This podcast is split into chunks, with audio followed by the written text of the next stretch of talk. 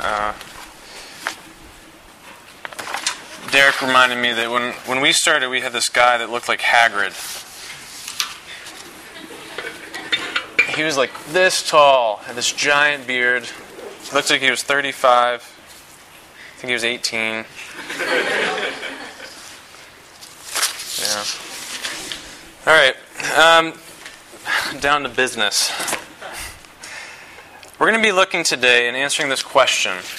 And, you know, Derek didn't just take a break, he gave me probably the hardest part of the Bible to preach to you, which is this question, which is why did Jesus have to go to the cross? Why do you have to go to the cross? And you might be thinking this has nothing to do with me as a college student, and you're completely wrong.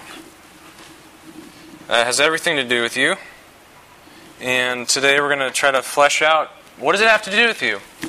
What does it matter that Jesus went to the cross? Is this not a man, you know, 2,000 years old? Well, let's answer this question. We're going to look today in Mark 8, 29 and 91. And just introducing to you this text, um, you know, Mark 8 is part of a larger section in Scripture. It's uh, Mark 8, 9, and 10.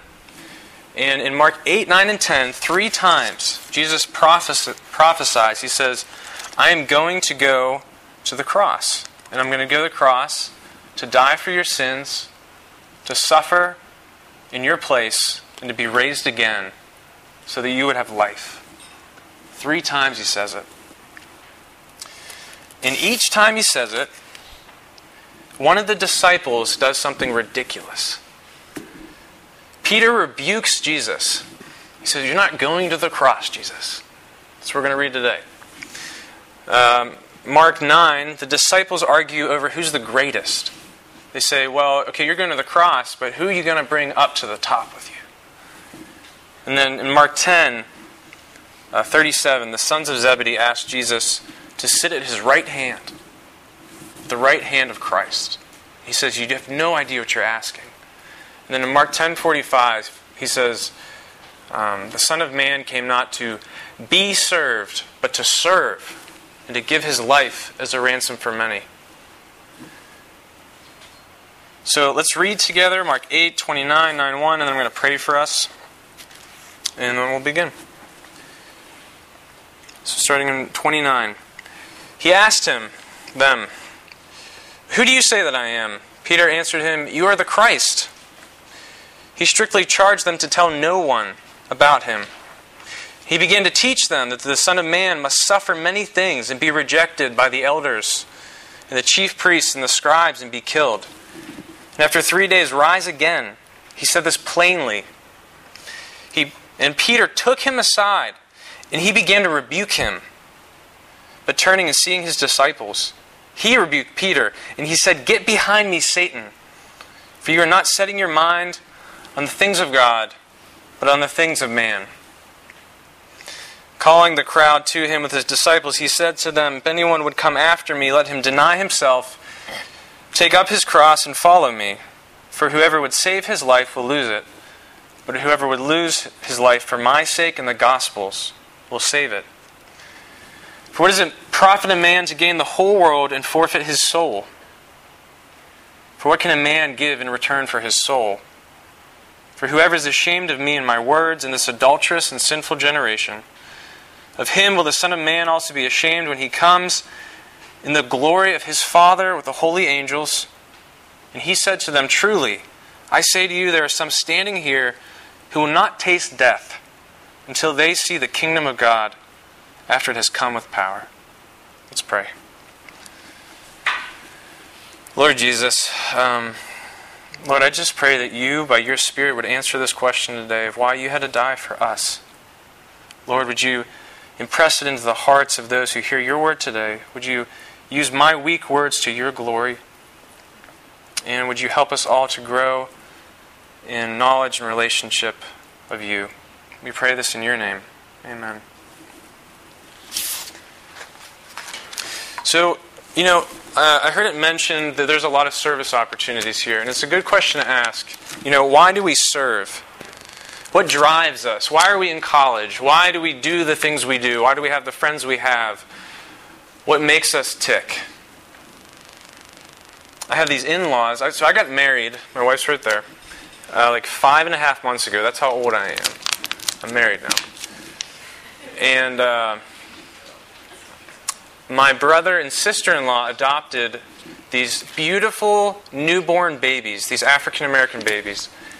And they did foster to adopt. And foster to adopt is extremely service oriented. I mean, it's it's beyond adoption because the babies you can bring into your home, you can lose. They could go back to the family or they could go to a different family, and these little beautiful children that you could spend years with can be taken away from you. There's a self denial that comes with foster to adopt, and it's something that um, you have to look past uh, your mere gain and what you would receive when you go to to do something like foster to adopt.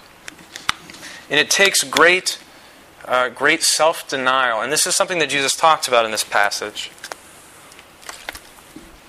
Now, we live in a world, and, and Jesus lived in a world where he called it an adulterous and sinful generation. I'm going to propose to you we live in an extremely narcissistic world. There is probably two times you are this narcissistic, okay? It's when you're a baby and when you're in college. And the reason is because your mind is focused on you. What am I going to do with my life? Where is my life heading? What is, what is in front of me? Who's my relationship with? What's going on in my own heart and soul? And Jesus, Jesus challenges that in us. He calls us to begin to look outward. And he calls us to an upside down life. He calls us to a life not unto ourselves, but unto others. And he says that if you want to follow him, if you want to be with Jesus, as he said to these disciples when they challenged him, when they wanted to be great, when they looked at themselves, he says, if you want to be like me, you need to take up your cross and follow me. You need to take up your cross and follow me. And if you have a head about you right now, you're going to say to yourself, that sounds horrible. That sounds awful. Why would I ever want to be a Christian? So we're going to answer why Jesus went to the cross uh, in three ways today. We're going to look through the text. Um, and this, these are three coat hooks I'm going to give you just to, if you're taking notes or thinking about it, to hang your hat on. And that's going to be the exchange of Christ, the example of Christ, and everlasting life in Christ. So the exchange of Christ, the example of Christ, and everlasting life in Christ. So let's look at the text. So, right in the beginning here, we have, you know, Peter uh, answers Jesus, and he says, you know, to Jesus, Jesus, you are the Christ. You're the Christ.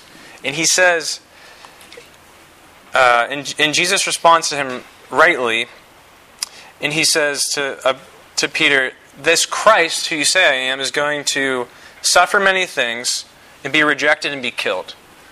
Now, I would love to have the time with you to go through all of the Old Testament and to show you how many references there are to these titles Son of Man, the Christ, the one who would suffer.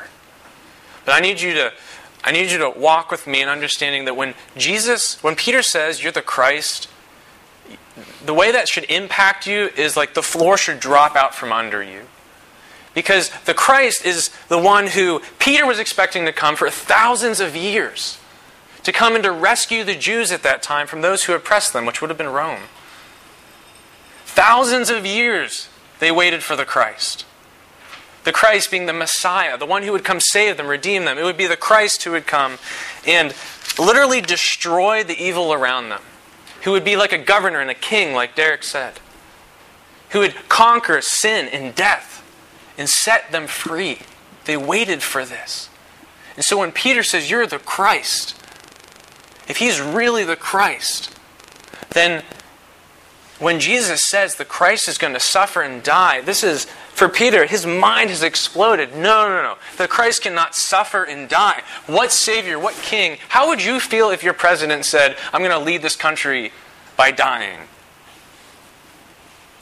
It sounds ridiculous. So Peter rebukes him. But if you think about it, that's equally ridiculous because if Peter believes it's the Christ, if he believes this is the Messiah that came to save him and save all the Jews, then why not? Why would, why would that Christ not be able to say to Peter, This is how I am going to do it? More than this, Peter uh, misses this prophecy in Isaiah 53 of the suffering servant, where if you look in Isaiah 53, you'll read that there, the Messiah was going to come in the form of a servant, that he would suffer for man.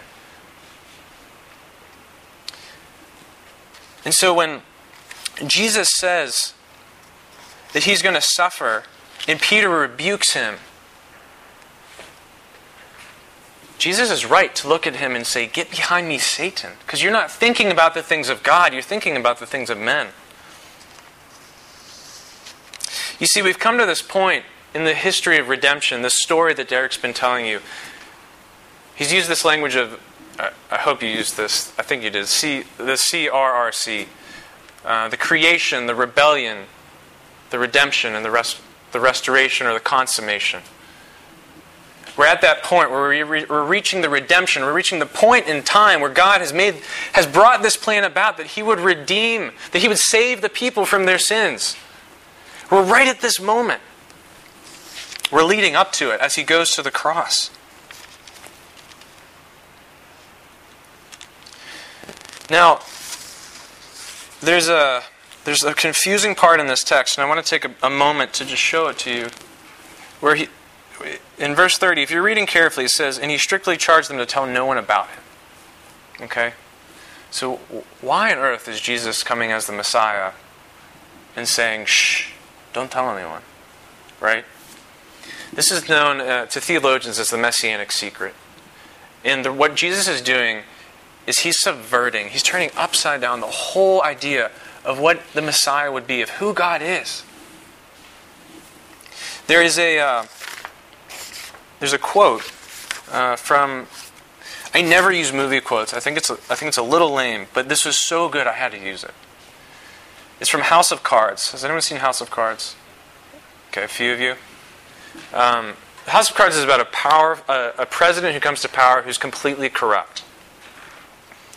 And the president is looking at the uh, presidential priest in a Catholic church. And he says this to him. The president says this to the priest, thinking about Jesus. You can't love the people you kill.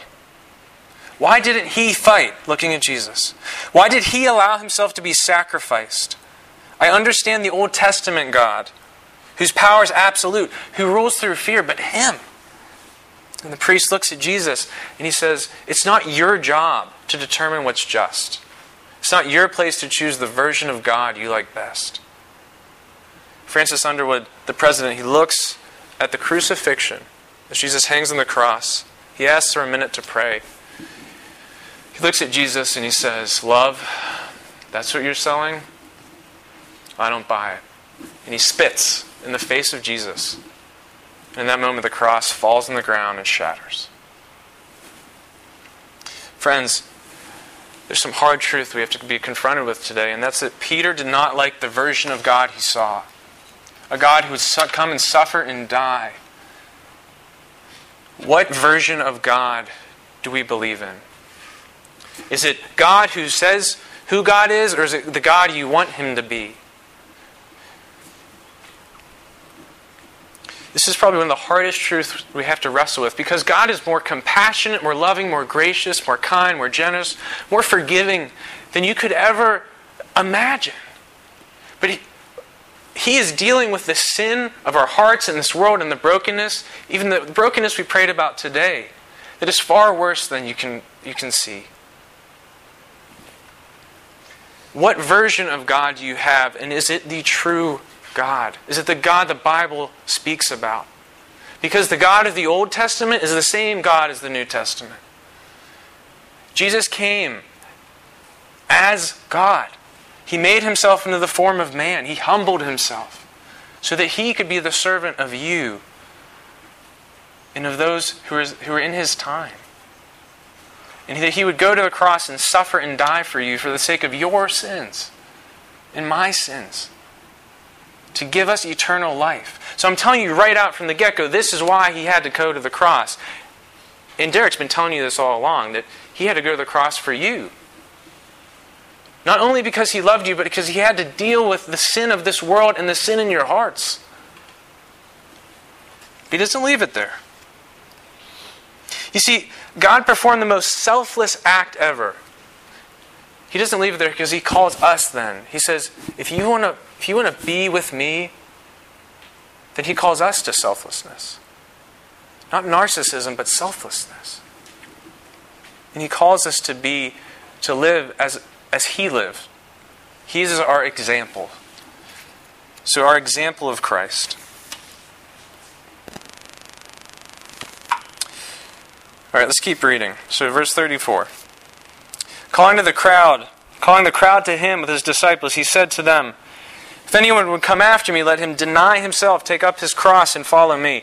For whoever would save his life will lose it, but whoever loses his life for my sake in the Gospels will save it.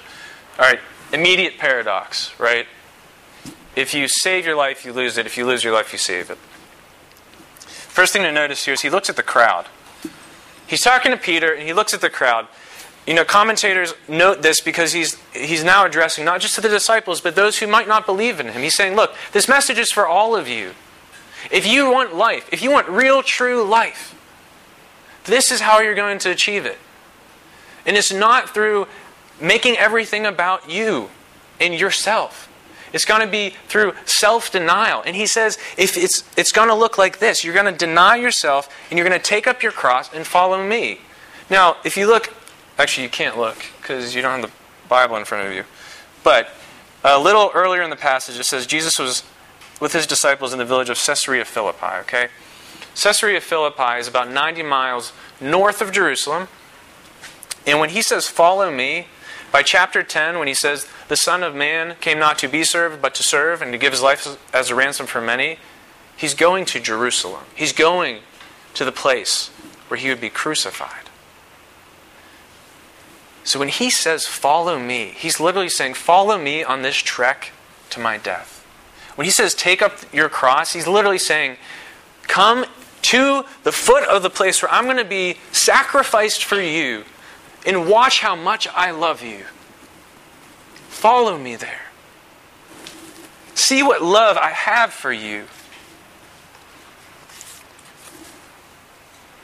And the, you know, the disciples have no idea what he's asking. Now, this is part of the messianic secret that they're still expecting the Savior who's going to come and be all powerful and destroy everyone. But, friends, if he destroyed everyone in that time, he would save no one. Because he needed to die for you and your sins in order that you would have life. And that is eternal life, but also life now. He gives us a, a paradoxical, a paradoxical understanding of what how we should live. You know, the best illustration I can give you is um, it's probably your own mothers. You know, your mothers uh, decided to bring you into this world, um, and they gave you life, and you took everything from them, honestly. Now, some of you have horrible mothers, and I'm going to be super sensitive to you. Maybe you have all terrible mothers. Um, but in general,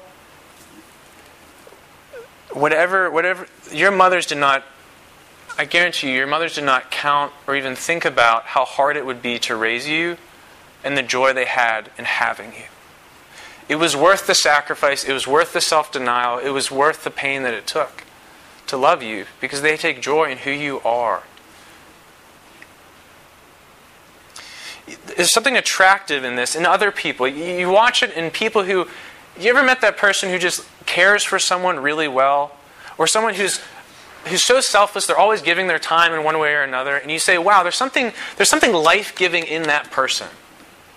That's, that's the kind of life we're talking about.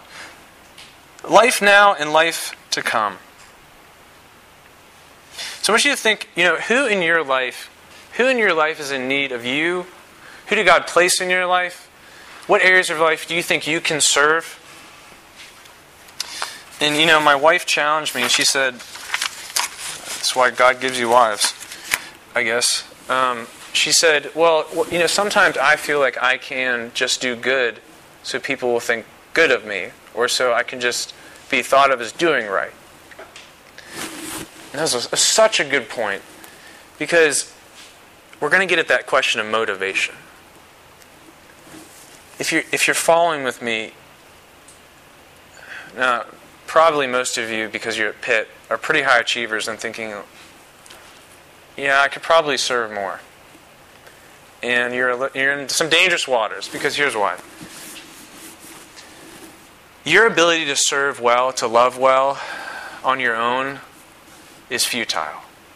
You, will, you are not able to serve the way Jesus served. You are not able to, to die the death Jesus died. And so when he calls us to live the way he lived, I want to use this word of pattern. It's pattern imitation. If you go out from here and you try to be crucified for the sake of people, that is utter foolishness. Not that any of you would do it. But I want you to hear what I'm saying. Is Jesus calls us to pattern the way he lived. And the way he lived was that he came not to be served, but to serve, and to give his life as a ransom in exchange for many. And he calls us for the same thing, but he calls us because of this. He says, I died for you, therefore you die for others. Your motivation to serve is born out of a love that God has for you. Your motivation to be kind to a neighbor is born out of the motivation that, that God, when God came down and gave up his son for you. That is how, that is how you go about service. That's how you, you go about reaching out to people in the community. You love them because the Lord God has loved you. That is your motivation. And with that, with that, you're able to serve. That's not by your willpower, but that's it's going to look like this. It's going to look like looking up to God and saying, Lord, if I'm able to do any good, Lord, work through me by your power. That's how the apostles did it. That's how we're called to do it.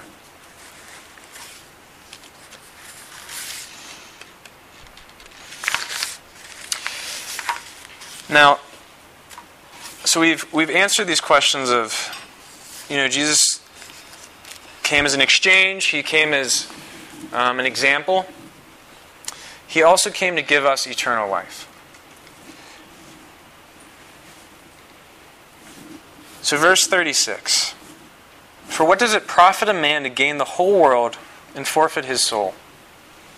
For what can a man give in return for his soul? For whoever is ashamed of me and my words, in this adulterous and sinful generation, of him will the Son of Man also be ashamed when he comes to the glory of his Father with the holy angels. He uses this language here of profit, gain, return. Almost, you know, you maybe who are more practical here are thinking, the profit, gain, and return of this is horrible. I'm going to give up my life for the sake of everyone else, be trampled on. And part of this is the question of what is life? What is a good life? What is true life? What is eternal life? In this word soul here, you know, you think of soul and you probably think of Casper the ghost. Am I right? Yeah. Okay, the biblical version of how we understand soul is is the very it's the the mind in the body. It's a psychosomatic union. It's the whole self. When they say the word soul, it's not just what's inside you, it's your very life. It's the whole being.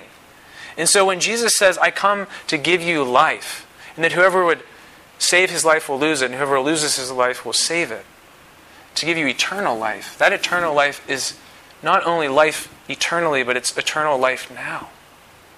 It's a true life, and it's a good life, and it's, a, it's actually one of the most attractive lives you could live. Because when we answer this question of narcissism, what am I living for? You see it. You see it in your culture all the time. You see it in the constant partying and the drinking. You're constantly bombarded in your society now, in college, with postmodernism, relativism. You have a thousand things in front of you. What am I going to choose? What's true? You're going to all these different classes with all these different ideas, meeting all these different people. And what I want to encourage you is that there is truth. There is truth. And you need, you need to look around at this life and say, what is good? What is beautiful? What is right? What is just? And friends, cling to it. Cling to it. And I'll tell you the most beautiful thing there is. It's that someone would give up their life for you. There's no there's nothing more beautiful than that. Nothing. If you've uh, I'm using a lot of parent illustrations, I just realized that. If you have a workaholic father, you know, a workaholic father will ask that question, will say, you know, why why do I work so much? It's to give a good life to my children, right? And what do the children think? The children think, I want I don't want you to work all the time. I don't need all the things. I want you. I want the Father. I want the Father. You can give me everything in the world. What does it profit a man if he gains the whole world and loses his soul? I want a good life. I want true life. I could be as poor as dirt, but if I have you, if I have that relationship, that I know that you are, are there with me, that you love with you love me. I don't need your things. I need you. You know, part of this RUF is to, to show you that.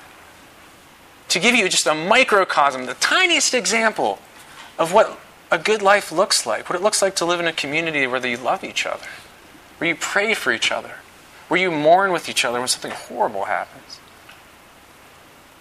And so when Jesus says, I came to give you life, that life. Sorry.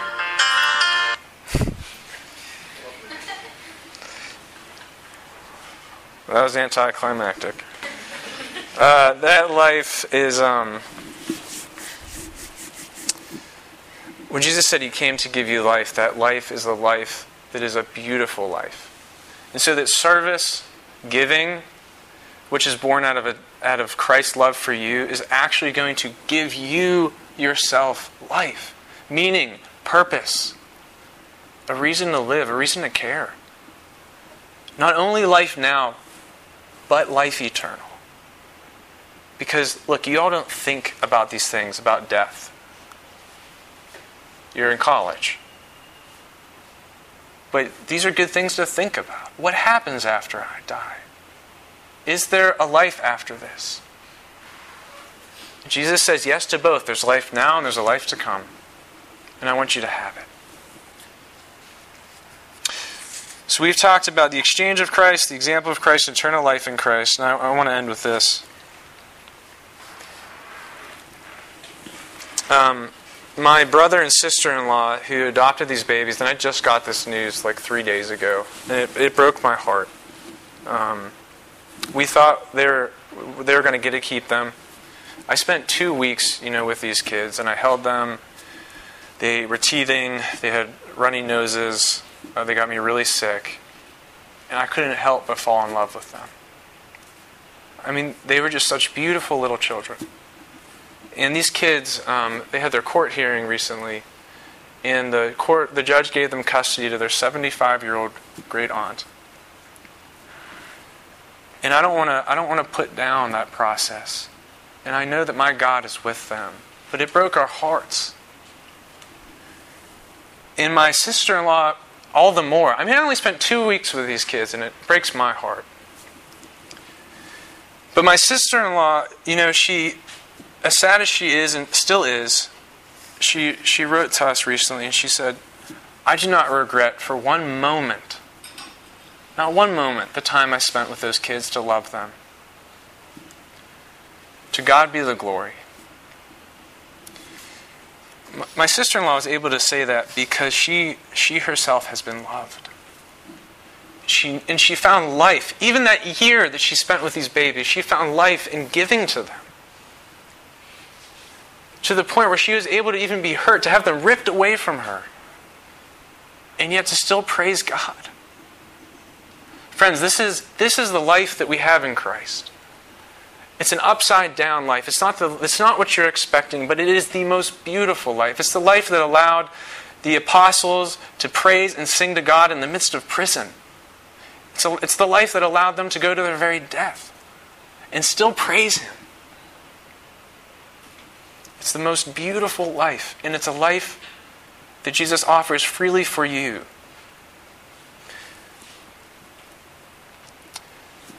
So, what kind of life do you want? You know, if you're a Christian, maybe this helps to shape your understanding of what it means to be a Christian. If you're not a Christian here, I want you to consider this an invitation. What kind of life are you after? What, what kind of meaning do you want out of life? Consider this an invitation. Think about it. Talk with Derek.